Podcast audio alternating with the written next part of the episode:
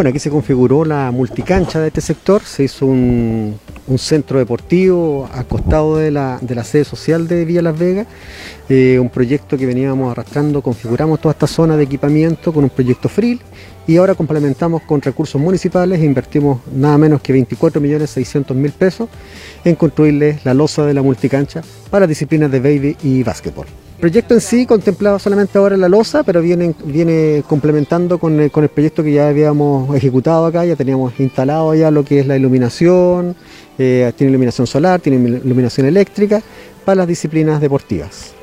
Venirle a decir a ustedes como directiva, con todo el trabajo que hicieron antes, que están haciendo ahora, y en esta pandemia tan compleja, es decirle que esta cancha ya está con recepción de obra, que quedó bonita, hicimos un esfuerzo.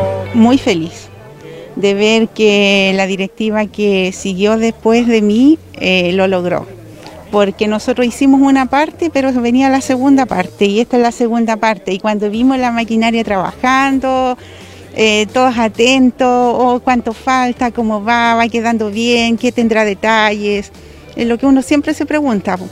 Y llegó el día, pues, al final, oh, está lindo. Hoy día estaba ansiosa, le preguntaba a la presidenta, ¿necesita ayuda? ¿Necesita que le vamos a reforzar en algo?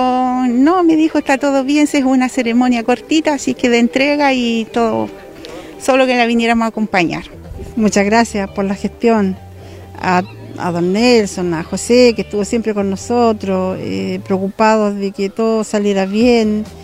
Y yo siempre igual molestándolo porque de esto no sabía mucho, y entonces siempre igual ellos tuvieron una buena acogida conmigo.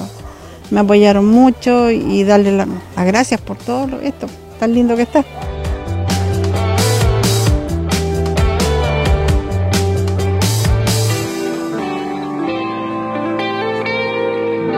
Hay muchas cosas que están en el tintero, que las inauguramos, no las inauguramos, el Centro Comunitario Botú, espero pronto pues, también poder abrir ya porque la gente me estaba presionando, y la señora María, la presidenta de la Junta de Vecinos de Villa Las Vegas, el otro día me pidió un favor y yo le dije, mire señora María, déjeme tener la recepción definitiva del departamento de obras y la vamos a entregar para que ustedes la usen y después la inauguramos como corresponde. Así que, nada, solo decirle a los vecinos de Villa Las Vegas, me gustaría verlo, porque aquí hay compromiso, hay personas, hay rostros que me pidieron esto y hoy día se concreta con una inversión netamente municipal de más de 24 millones de pesos.